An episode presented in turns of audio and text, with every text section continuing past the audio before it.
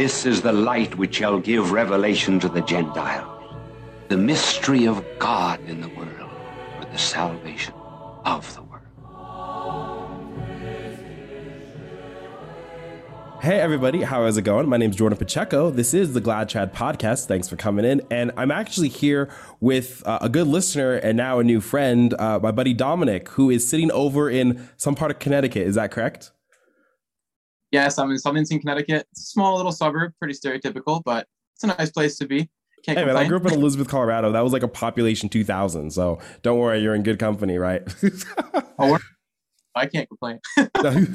hey, so tell me, tell me, and tell the rest of the people just a little bit about yourself because I think that, I mean, we only started talking like this like last night because you brought something really interesting to my attention and something that's been really near and dear to your heart. But just give give us just a little bit of background because I know that you you talked about how uh, your fiance was a convert. You go to the Institute of Christ the King. Um, you know, all all this kind of stuff. Like, what was your path to tradition? Maybe is a good place to start to be completely honest with you, my path to tradition was one that's quite, in my opinion, quite Catholic now. But I was one who was a cradle Catholic. I'm one of four boys, and truthfully, it became kind of a you go to church. We were very stereotypical Novus Ordo, you know, red carpet on the walls kind of thing. Yeah, that's real. and we all believed. My parents are both immigrants from Poland. They left for different reasons that are long to explain, but we realized that there was difficulties. But at the time when you're young and you weren't really explained too well by the church, there's only so much you can do. My to tradition is that my mother was quite ill, and I didn't know until actually years later that she almost died actually as a result of a condition. But I knew that she was ill, and we visited actually St. Joseph's Oratory in Montreal, which, if you haven't been, I would strongly suggest to go to any Josephine shrine. But we went there, and there was a little tiny shrine to now newly done Saint Andre Bessette. He was just a religious lay brother. And you open the doors, and I'm not exaggerating, but like this deep in the walls, I mean, you crutches and crutches and crutches thick. The walls were coated in crutches with little pamphlets, signed notes by doctors stating these people walked into the you know the doctor's office many times that they couldn't walk or they had cancer or whatever was going on.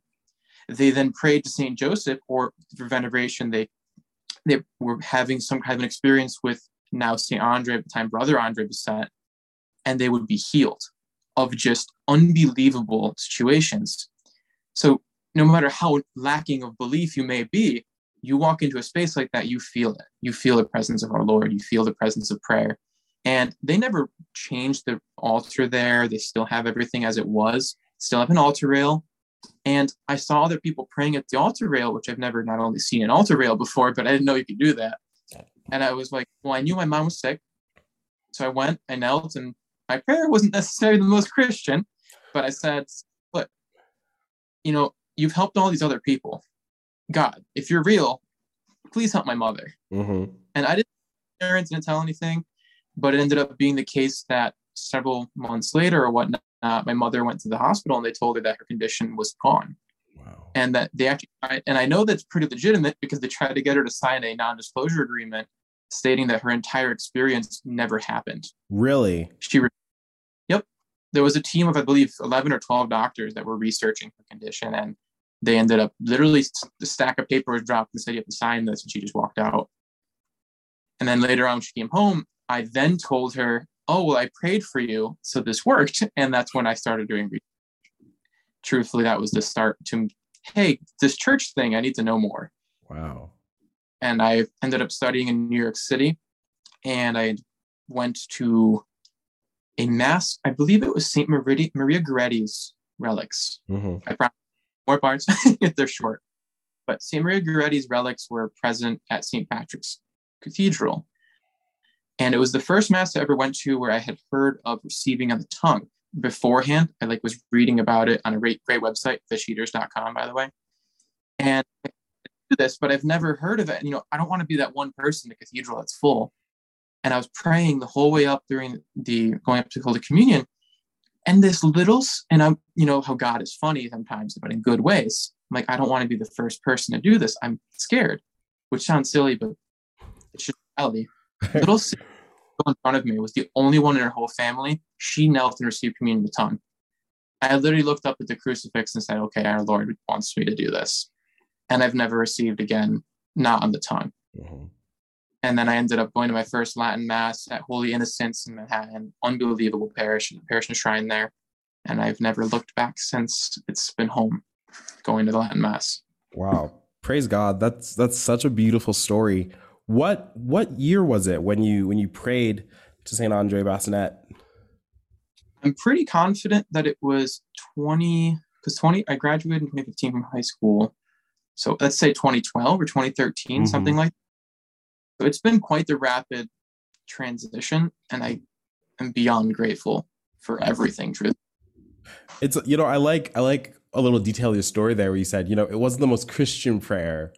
Uh, but I, what I, in my experience, what I've discovered uh, in my walk with the Lord, I'm realizing that sometimes the most raw kind of prayers, you know, the ones that we kind of don't have with our refined filters. I think I'm learning more and more that God can take, and God probably wants to take more a little bit because it it He knows the depth of us so deeply. So, for instance, um, it's not the similar case, right? Because I, it wasn't the health of my mom and something nearly that noble. It was completely selfish on my part. But when I was in Los Angeles for my first two years, I was like, I was starving pretty much. I would have to decide between paying utilities and groceries for that week, kind of a thing. And I remember my my I'd wake up and I'd look for any gig I could on any website, and if I couldn't find it, I'd I'd go to um, perpetual adoration that was happening just because the church was open, just down the street from me, and I would pray quite quite flatly. I'd say, you know, God, like I love you, you know, I love you, but here's the thing: um, give me something or send me home.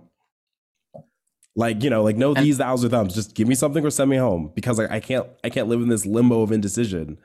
Um, so I, I, I like to meditate that you know our God is a God of saints and He's a God of very holy, humble, like old ladies and their rosaries and churches. He's also the God of like soldiers and foxholes, right? And I think He takes like all of that and and he he he takes it unto Himself as He does. So it's how beautiful. Is really true. That is a really good way of looking Lord.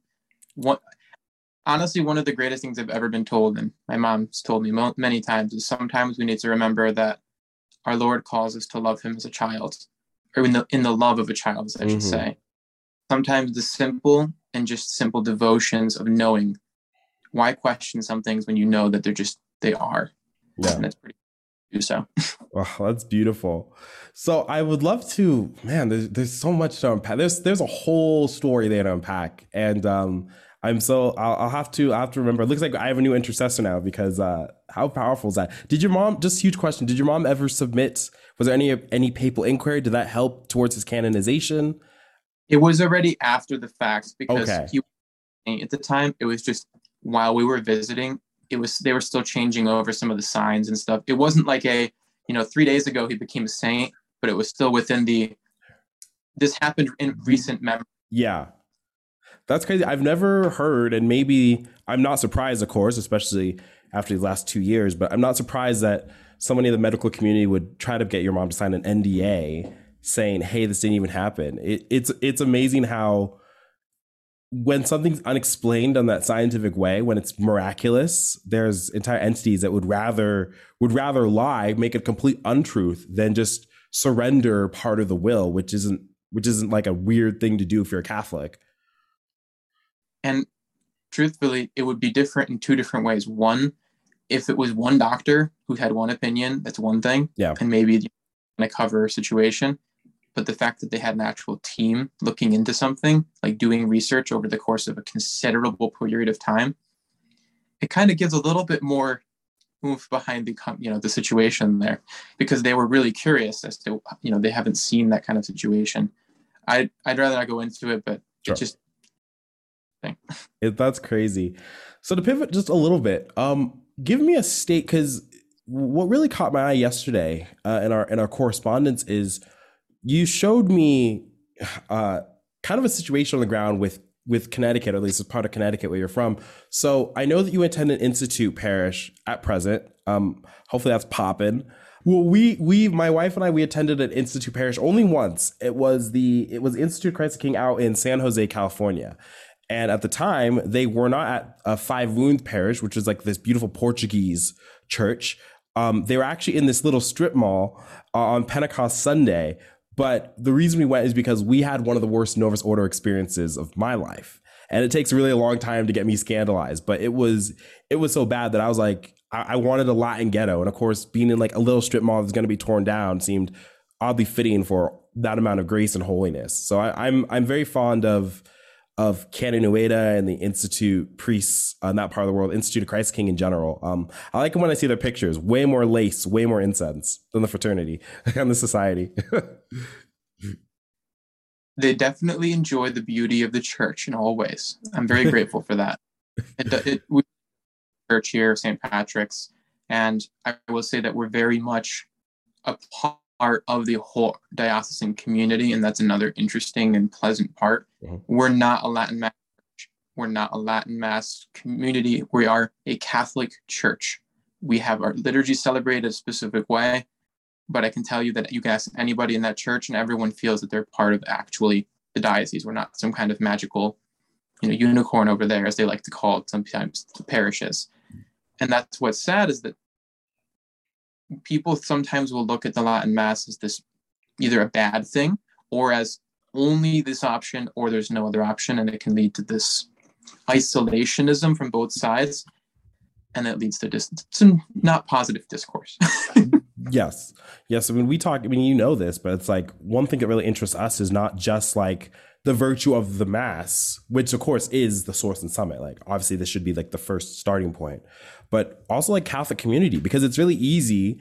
Uh, even even in a in in fraternity or an institute, right? Even or in diocesan when they used to exist, uh, it's easy to kind of feel a little isolated, and you don't want to feel like that. You want to feel. I love how you said like we're a Catholic church. That's important. I'm looking forward to the fact that like my children, God willing, will be the first generation since my grandparents to raise pretty much completely Latin and because the churches that I go to at present, like it's going to be really easy for them to also feel completely normalized in the fact of the compendium of the Catholic Church. Carmel and Littleton's, the fraternities, it's, it's one of the biggest of the fraternities in the United States. And uh, we have a really good relationship with Archbishop Aquila, thank God. So as a result, like it's not like weird, you know, you don't, you don't feel like, like where um, my older parish, St. Vitus, which I love very much dearly, that kind of stuck us out in the middle of, you know it's a Latin ghetto a little bit, but it's a it's an oasis and it's wonderful. But you you do get this kind of sense that you know there's a Catholicism of Los Angeles, and that's a very very different kind of entity. And you get a little bit of sanity at St. Vitus, but you're also just aware that you do feel a little a little far sometimes. There's a really good dichotomy that I can express between my parish and a parish I visited in San Diego. That's actually the FSSP parish there. I believe St. Anne's. St. Anne's. And yeah, so I visited there. I went I could only make the 6 p.m. low mass, which I will let you know. I, I don't remember how many masses there are there, but there's I think five or six, and every single one of them is overflowing. Oh it's yes, and everyone's really friendly, welcoming. The confession lines are overflowing. It's I really felt at home. People literally were like, "I don't know who you are, but hey, let's go out to dinner together. We'll have a conversation." That's the Catholicism that we were always known for historically, and I want to bring that back. So any parish that's going to do that, I'll support it. But they are kind of in this weird situation where the reason they have six masses is because they're in a tiny little church on the outskirts of San Diego mm. that it take an hour and a half to get to from where I was staying. Whereas here in the Archdiocese of Hartford, I will say we have an extremely good relationship that I can tell with our Archbishop Blair, and he's been very supportive. He's come, he installed our pastor, and it's just been a very, really a blessing. Like there's no other way of putting it and we're pretty central. We have a beautiful church, one of the nicest in the state, in my opinion, and we have a home. Yeah. And it's kind of hard to have a home they are because there's literally no space. Mm. So that can cause interesting. I love I love that that perspective on the space because I think that pivots into kind of a, a big thing that you you told me yesterday, which is you know where we have in a lot of our Latin mass communities, we we say things like you know our churches aren't big enough you know, this is like this. Oh, woe is me, right? Like it's too beautiful and it's too big. Like these are issues that we're always like kind of going towards, but it's of course for the authenticity of the faith. Um, give me a little overview of some of the going ons with the Archdiocese of Hartford, because what you said to me really interesting is you you pointed out a video and a particular priest uh, whom our audience should pray for, and I'm sure we can get into that a little bit. But what's crazy is that, as you know, like I've been interested in things like church closures and the restructures of parishes, especially in the East Coast. This is a very East thing. Um, and what's funny about this is that in our conversation last night, you talked about how there's a priest who went from being the only priest of, or the par- uh, pastor of five parishes down to four, which is being consolidated. So are you, is, is Connecticut, is the Diocese of Hartford, are we, is it a shrinkage? Is no one talking about this? How does that look? So I'll give you a few pieces of information, and this is something that I'm sure quite a few places are also experiencing. I do know in the Northeast it's pretty prevalent, unfortunately there is a decrease in the number of mass attendance, I would say overall within the entire Northeast, as is prevalent in most North America, unfortunately.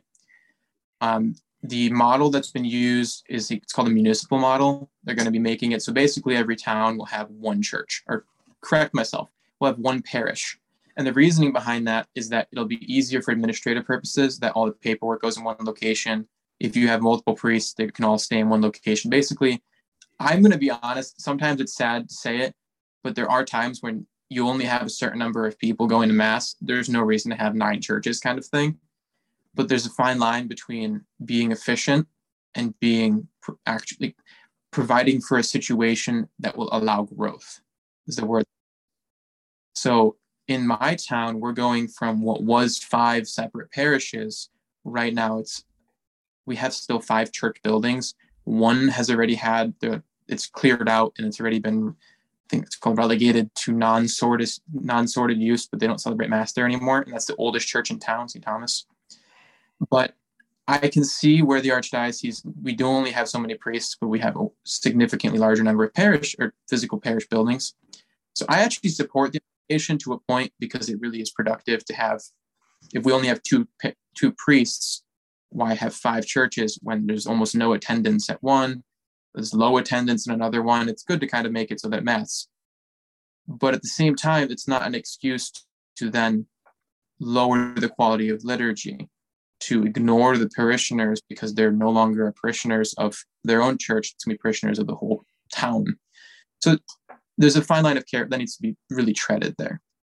Basically we have less people going they're consolidating and in theory we're going to be growing. That's the the goal. Now as you said you said in a theory we're going to be growing. So are they that that is that that's theoretical though. Do you have hope for such a thing in the for for such churches?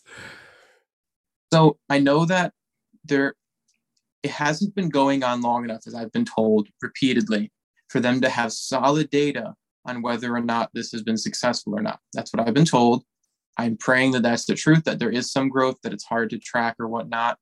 But I do know that some people who are at least part of different amalgamations, they leave to other towns. So it's been kind of sad to see that, and it's been breaking up local area.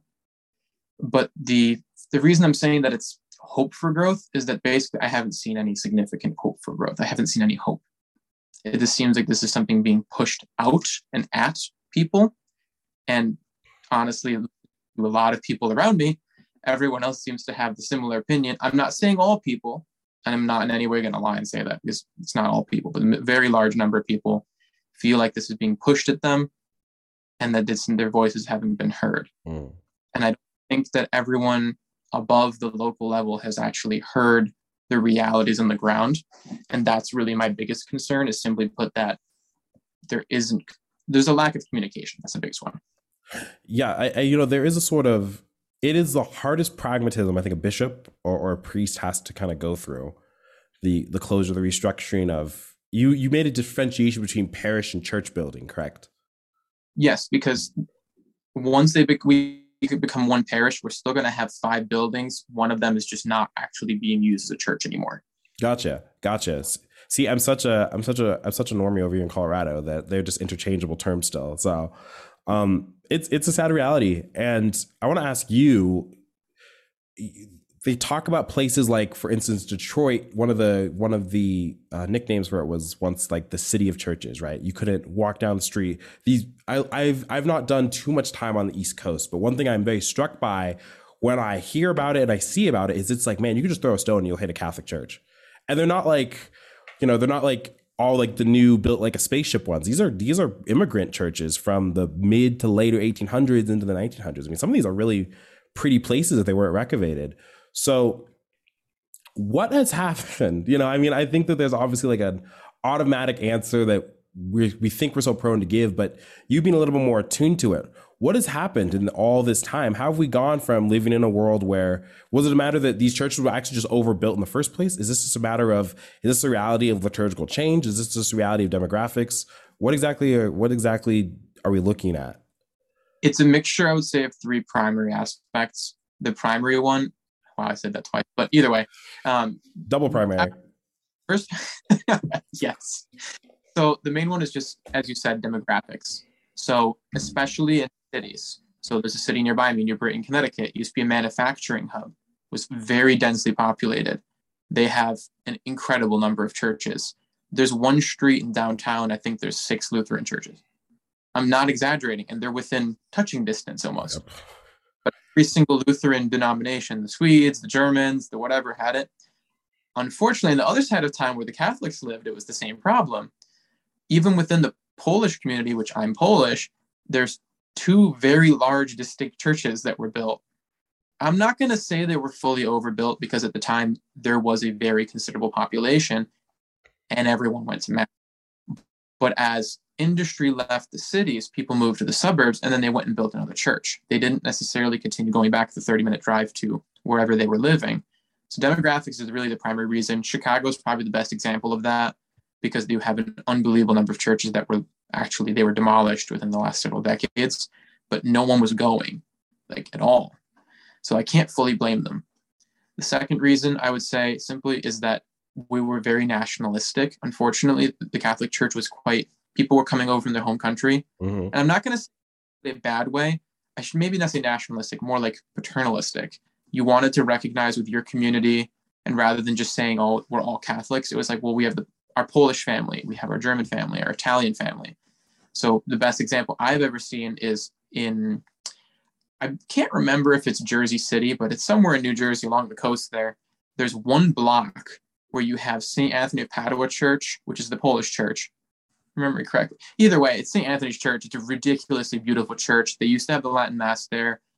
Unbelievable. But you have that church here, and then you could stand on the roof of the back of the church and you could poke the German church that was built exactly opposite. And then next that church turned again 90 degrees is the Italian church. Oh Lord. with, with, a hockey stick and you could touch three different churches. All Catholic, but only one I think is still open, which is the Polish church. So demographics, the split up exacerbated that as well. And thirdly, it is going to be the fact of lack of faith. I'm going to say that in a very mediocre tone, like very neutral, because it's not just Vatican II. You can look at numbers even within the last hundred years, or at this point, a little over hundred years, and there was already some decline. Liturgies were becoming shorter and more rapid. Music was, to say it was interesting is an understatement.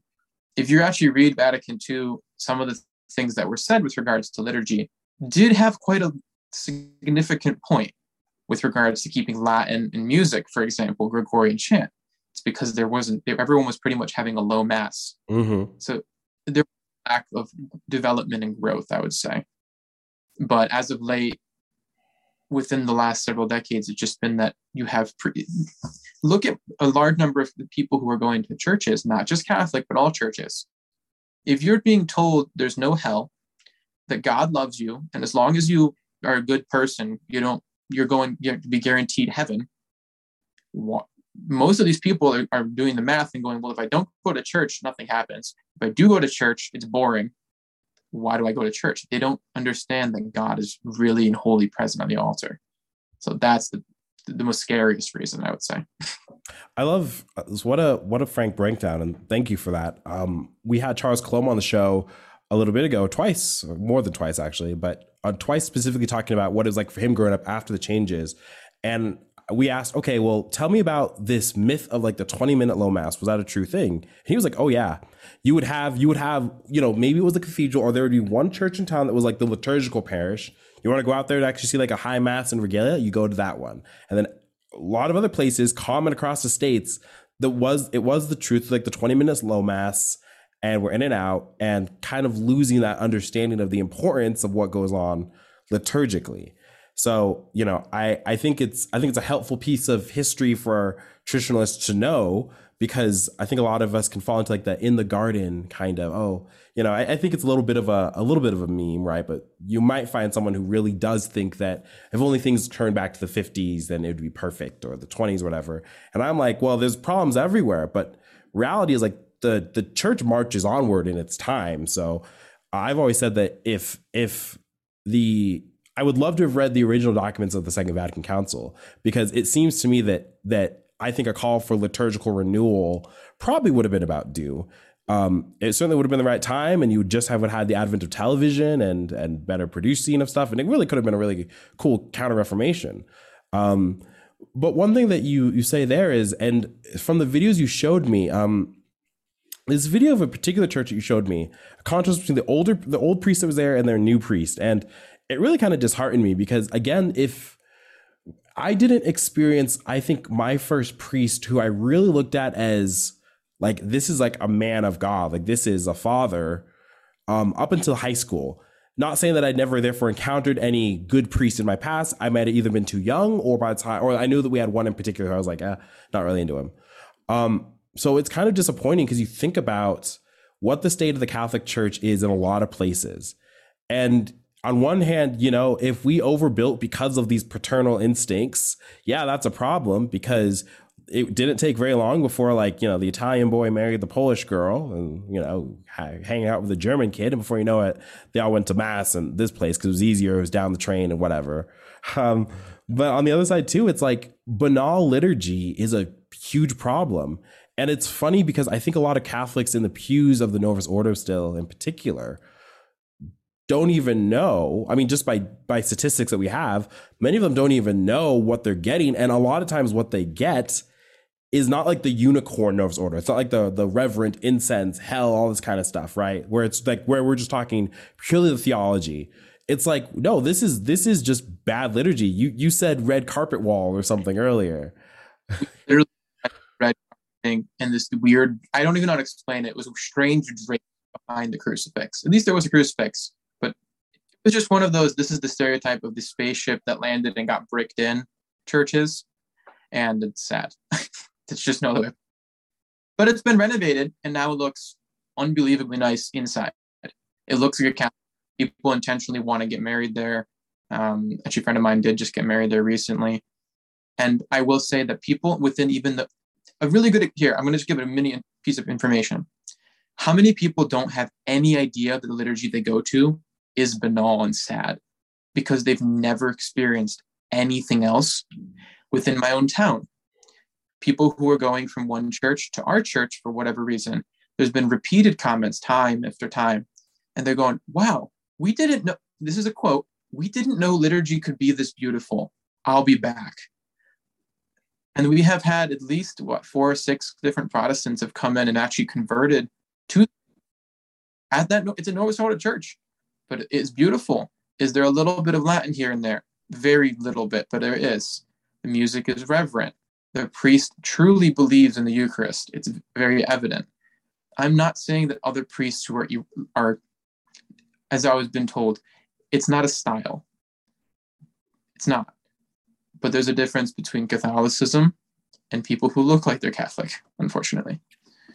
Wow, that's that's that's completely true. And I man, it's it's funny because you know sometimes when you when you've been entrenched in Latin mass for so long, it's kind of funny to go back and have to be honest with yourself and go, okay, when I was 14, 15 years old, I I knew kind of the Latin mass was in the ether. I'd never been to one.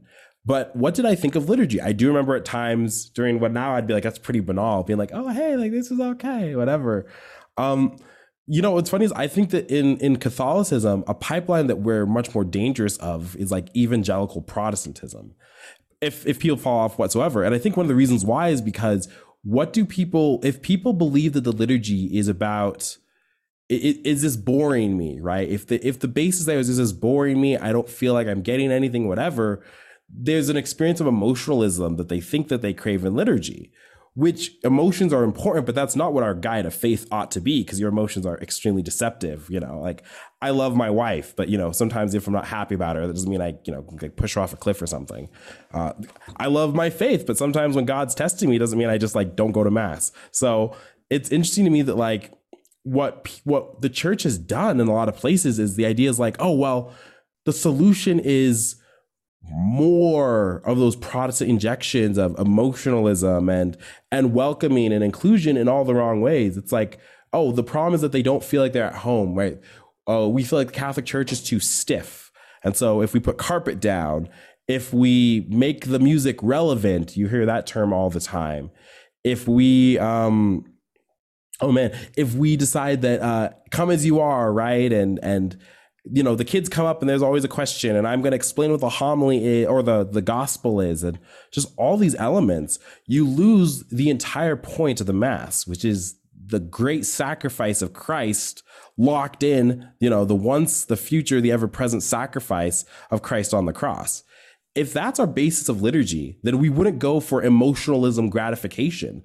And that also would be nice because we'd also put so much effort back into what makes the mass the mass so the video that you showed me, um, you know, it's it's it's a priest, um, very very theatrical priest. uh, you showed me a couple of them, right? But there's one in particular I was just watching, and it was Christmas Eve mass. You know, and one thing I like to do with these live streams you can find on Facebook is when they cut to the wide shot, I'm always pausing. I go, okay, how many children can I see among the congregation? Right, you know exactly and and right off the bat it's like we've gone through like reading the genealogy of christ. And you know i'll get it. It's not my favorite part of the bible but it's an extremely important part of the bible. It's not about me. Um, and just right off the bat it's like okay who was this? The father of this? Like just joking and laughing and having a good old time. And you're just like man dude no wonder people's children are out of this thing by the time they're 17 and 18 i think that there's one aspect that really has an impact on all the liturgies, on all the people going to Mass or not. And it's something that I actually heard, which if you have never listened to it, you can listen to it for free, or there's also a reading. Be Happy, How to Be Holy by Father, I'll be honest, I just wrote this I forgot his name, but it's Father Paul O'Sullivan. It's an older reading, but it was originally intended as like a packet to try to just make people feel better about their own faith. And I've been listening to that as of late. And one of the things he mentioned yes when I was listening yesterday in the car he goes, Catholics unfortunately forget one really important thing, and that's the Holy Ghost. We might have a love and devotion for the Father and pray to him regularly. We might have a love and devotion for the Son, for Jesus, our Lord. But we forget the Holy Spirit, and the Holy Spirit is a lot of the day to day. It's mm. drawing us to do more, drawing us to make every day holy. So I think that that's really a big part of it. Is everyone loves to talk about the fact that there is the Father, Son, and Holy Ghost, but they forget about the Holy Ghost when they're beha- in their behavior. Think about even within what is mortal sin. Blaspheming against the Holy Ghost is the one that actually is one of the worst, specifically because that's what's within us a lot of the time. So I think that's a lot of the problem we have today, truthfully. And it sounds like it's a little bit of a distraction, but I'm actually it's pulling it back in because the liturgy aspect why people don't feel the Lord present at the Lord at the at liturgy. It's not that the Lord isn't present. He may not be very happy with how things are going, but I in his mercy he, he he's present with us. We just need to try to feel him again. mm-hmm, mm-hmm. I remember um so my our first pastor out here when I was uh before he got moved uh was was Father Jackson um, keeping your prayers because God willing, in July we'll have some answers, good or bad. We'll have some answers. Uh, I've been following that thing like a hawk, but I've been very quiet about it. But I have some conspiracy beliefs. Actually, nothing's a conspiracy after after these two years, is it? Now thinking about it, conspiracy theorists are just ahead of the curve. but um, but Father told a story, and he he is a convert, and so back in the 70s, back in the bad old days of the 70s, he remembered a mass in some place in Kansas, I believe, where the priest got out the newspaper, like the funny papers, and laid that as the altar cloth. And throughout mass would just go and comment on the comics, right? And just joke. And it was it was a sacrilegious mass. it was a sacrilegious mass. Change the words of consecration if people want to be really technical. Bad, bad business. Uh, and so parishioners like got up and left, and that included father and another buddy of his. They got up and they left that that church, but they had one friend stay, um, and um, and they waited for him outside the doors. This guy finally came out, and they were like, "Why'd you stay in there? You know, this is just crazy." And the guy's response was, "Well, you know, if Jesus is in there and has to endure all this, like." Dang, I, I, I might as well endure it right alongside him. which which is unfortunately is it's a very noble thing to to consider when it comes to bad liturgy. You know this is a question and maybe this comes even to your story right? Because obviously like in churches of bad liturgy you've obviously flown to more righted liturgy. I mean there's no other way to put it. Um and i've heard this oh what do you say? People are leaving. That's simple. Yeah. and people say this all the time. Like i'm sure that you've maybe had this question where people are like well what if i stay in my bad church and I just help be part of the renovation, right? One day we'll get another priest. One day we'll get a better choir master. I don't know what it is, right? One day there'll be more of us. Someone will see me with my mantilla. And it's better to stay in like the gutter trench than it is to flee. Um, and I say, listen, if you're a single person and you're solid in your faith, do it. But uh, the moment you start having more obligations, there, there's literally just no way. I've been told I'll never forget this conversation with a friend of mine who was later married, but he ended up he was considering seminary at the time. And I will tell you that I was actually specifically having that exact conversation. Should I stay in the Novus Ordo? Should I stay going to an English class? Help write this, you know, right the ship, as it's been told. And he goes, think about this one fact. What is your number one responsibility if you ever become a priest, or if you ever, even as yourself? But he was at the time just specifically talking about priesthood. He goes, it's about the salvation of souls. So if you can't even save your own soul, how are you supposed to save others? And that's been the argument where I've changed a lot of thought. Where I'm not saying that if you go to Novus Ordo, you're not you you you can't have good liturgy. I'm not saying if you go to Novus Ordo, you're going to have any problem. Like you're going to have going basically Latin Mass doesn't equal perfect. Novus Ordo doesn't equal bad. There is a certain point where you go to any liturgy and if you feel sick because of the way that people are treating our Lord, I don't see how you can pay attention and assist at that mass. That's why I stopped going to most bad liturgy, is because I keeping my eyes closed. I was trying to not be present because of the reality that was in front of me. And I think that I'm not the only person. I don't know if you've ever been to a mass where you're like, am I really seeing this right now? you know, should I just walk out? And apparently people have been.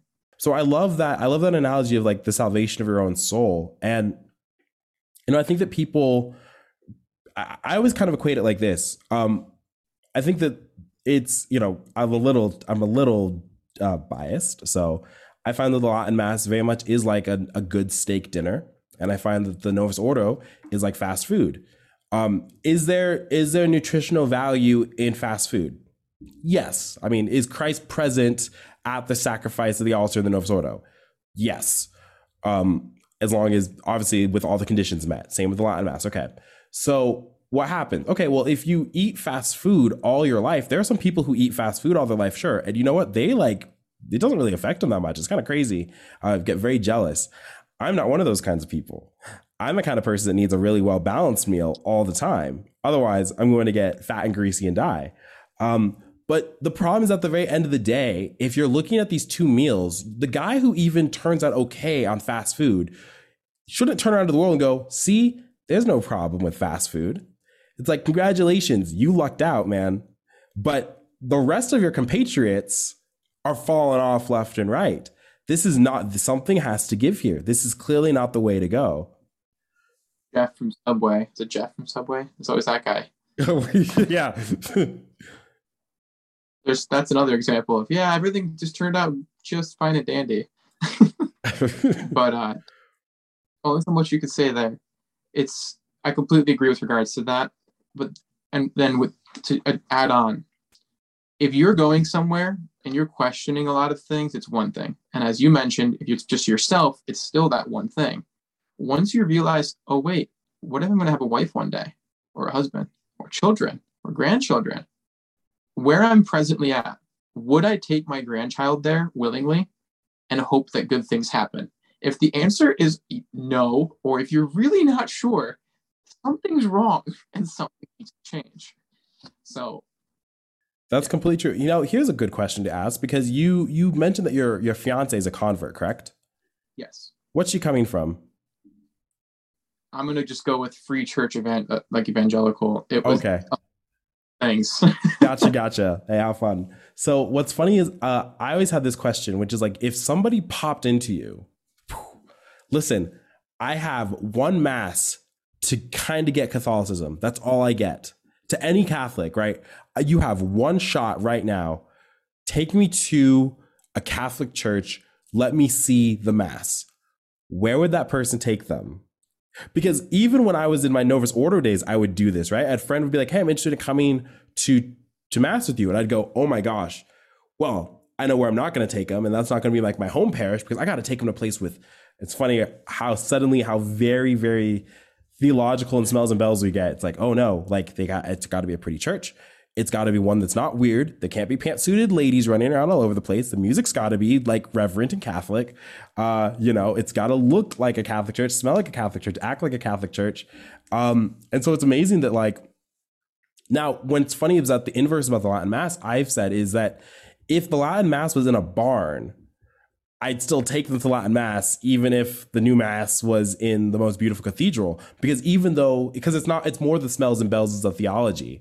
Um, maybe I'd find like a happy medium, like an Anglican ordinariate for that one. But I'd probably try my luck. We have that too, actually. Anglican ordinariate, we have quite a few people.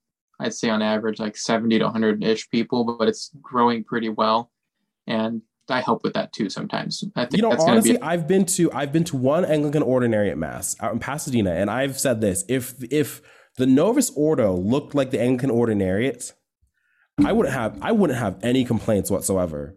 I'd be like, okay, vernacular, but it's like high Elizabethan English. Like clearly the theology of Trent's there. Cool. Like I am satisfied. Like I don't need I wish I wish that it was just a fight over language. That would make life so much easier, right? If it was just like, oh well, this guy's like it in English, these guys like it in Latin. But it's like, no, we're going way deeper than that, son. There's been answers to the language question in the past. So and there's been exceptions made. The Glagolitic Mass for the region and whatnot. Basically, like the Balkans, they had a Latin Mass. It's literally the Latin Mass. It just happens to be not in Latin. It's very I know that someone's going to say, well, actually, but you get my point. Most normal people would go, oh, that's a Latin Mass, not Latin. It's pretty close. But then I'll give two points. One, I've been very privileged. I got to altar serve that I'm aware of the only Latin Mass nuptial Mass at St. Patrick's Cathedral in a really, really long time. I've been to St. Patrick's Cathedral a bajillion times never do people stay and watch a random wedding that they don't know. We had, I think, nine priests who were in choir or something like that. And we had, obviously, Father it was only a, um, a solemn mass, it was not a solemn high mass. I have never seen that many people in St. Patrick's Cathedral stay for an entire liturgy. Wow. Because people walked in and went, Whoa, what is this? What is this music? I'm confused, but it's so cool.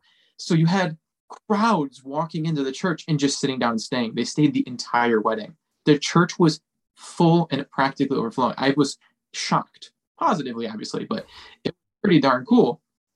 And then that was the second time they did one. They had a one Latin mass there, I think a year or two prior. I was not able to serve. But they told everyone, please don't like put on Facebook and anything like this, which it really wasn't as prevalent. But either way, they were go and tell your friends. The church was full. They had a lot, the first Latin mass since whatever number of decades. The church was literally full. They even did a collection. They they kind of got the first row guys. You you you you you. You're coming with me to the back. We need to take advantage of this great situation. Get it. But I was like, this. It shows that you can have a cathedral, and I've been there to mass for all kinds of occasions. I can tell you that it was full and if there is a visual change when you have the old liturgy versus the new. And they're, I forgot. They're built for it. I mean, and this is this is probably the most profound thing I've ever experienced. One of them is when I fell more in love with sacred architecture, realizing that it's not just because there is significant of why we have everything shaped like a bark, like the bark of Peter, or why we have our churches as as a cross formation, but down to the fact that the acoustics are especially built for sacred music. I I just got done a good buddy of mine, him and his wife, they got married at St. Peter's and Paul in Wilmington, California. Gorgeous church, just a beautiful, beautiful church. And to see a Latin mass there with their choir, and I was like, this is this is what an imprint of what the divine sounds like. You, you the the words are you can both distinguish them, and yet there's no distinguishing. It's just beautiful and rich. And it's amazing to me how, in my experience in Hollywood, again, you could go to the most secular people in LA and say, I need a Catholic wedding. What does that what does that look like? I need I need you just to film a Catholic wedding.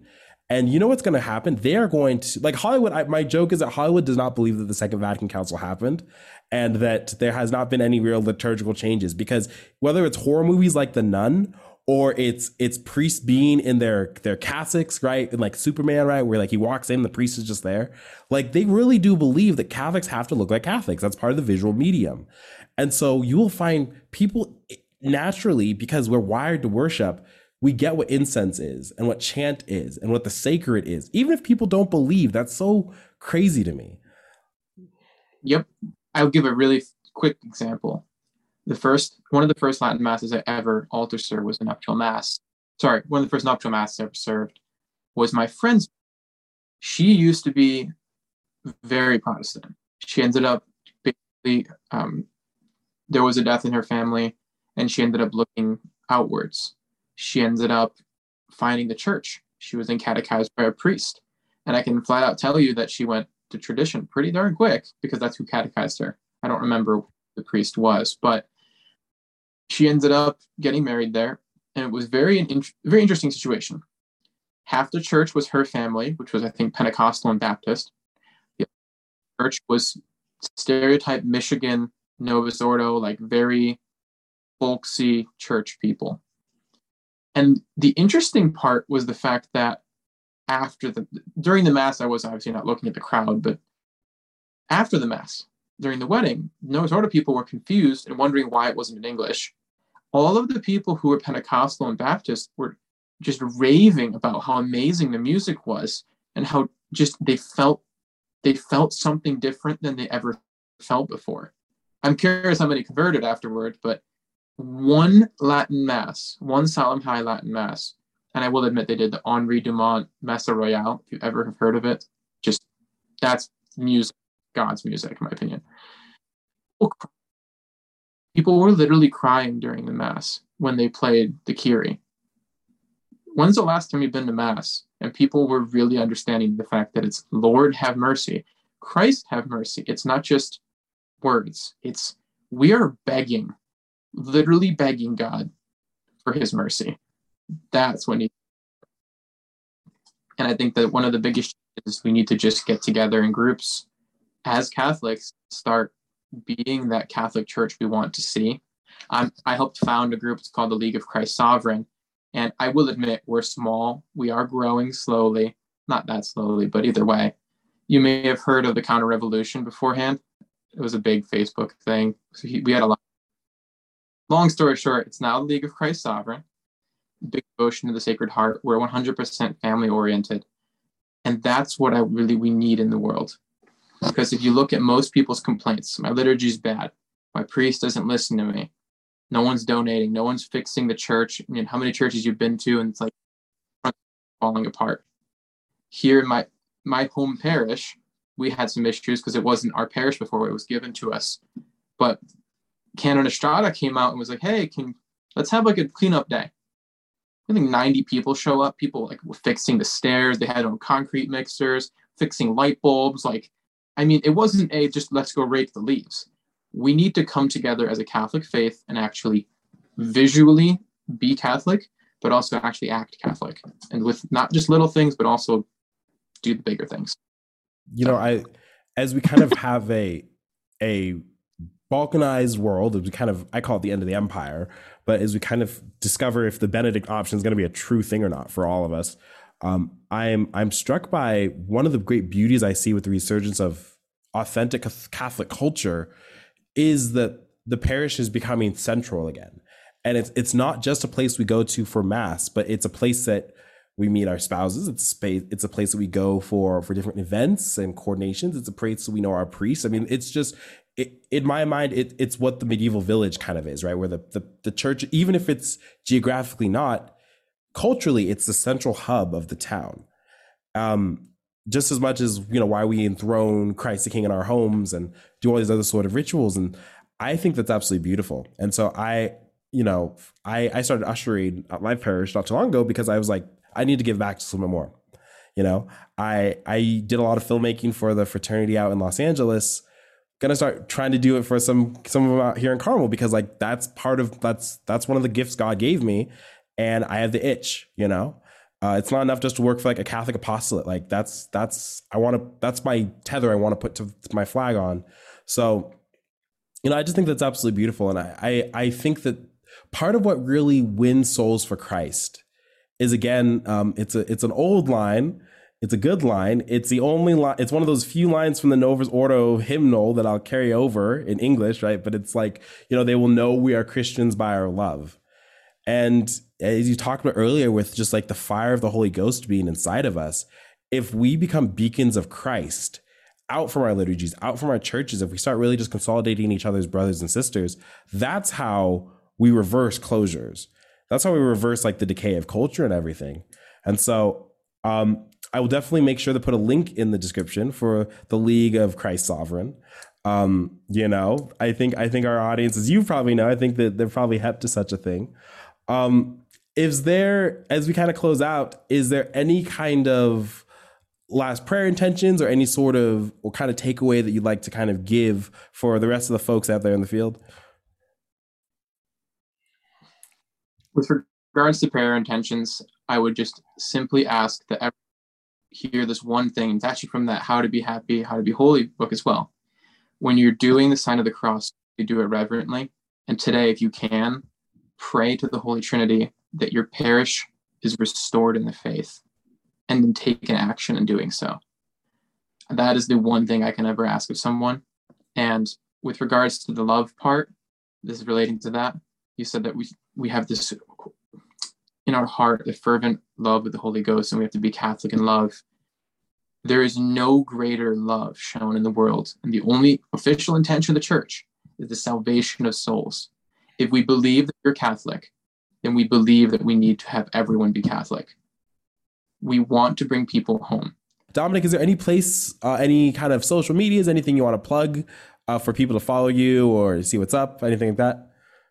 We're a little quiet on social media in the front. I'll admit I have to do some more posting we do have to try to increase the presence, but part of it's just because a lot of us we have families. We're we're growing. I'm getting married.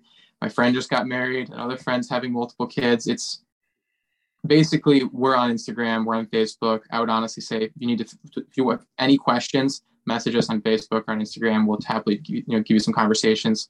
There's a lot of good growth to come very soon. so that's a really good thing to say.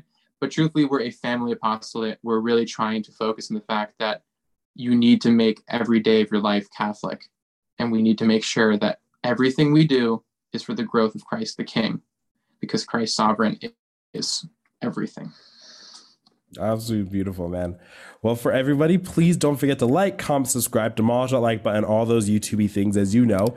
If you liked this conversation, we always love. I mean, you're one of our listeners, and now is a good buddy now. So, you know, if if you have stories too, like we love hearing from people, not just in the comment sections, but if you want to come on too, I'm pretty easy to talk to. Wouldn't you say? I didn't have to pay you anything. So if you know someone who's not listening, you need to get them listening. It's that simple. there you go. See, that was that was a non-paid endorsement. Don't worry, the check's in the mail.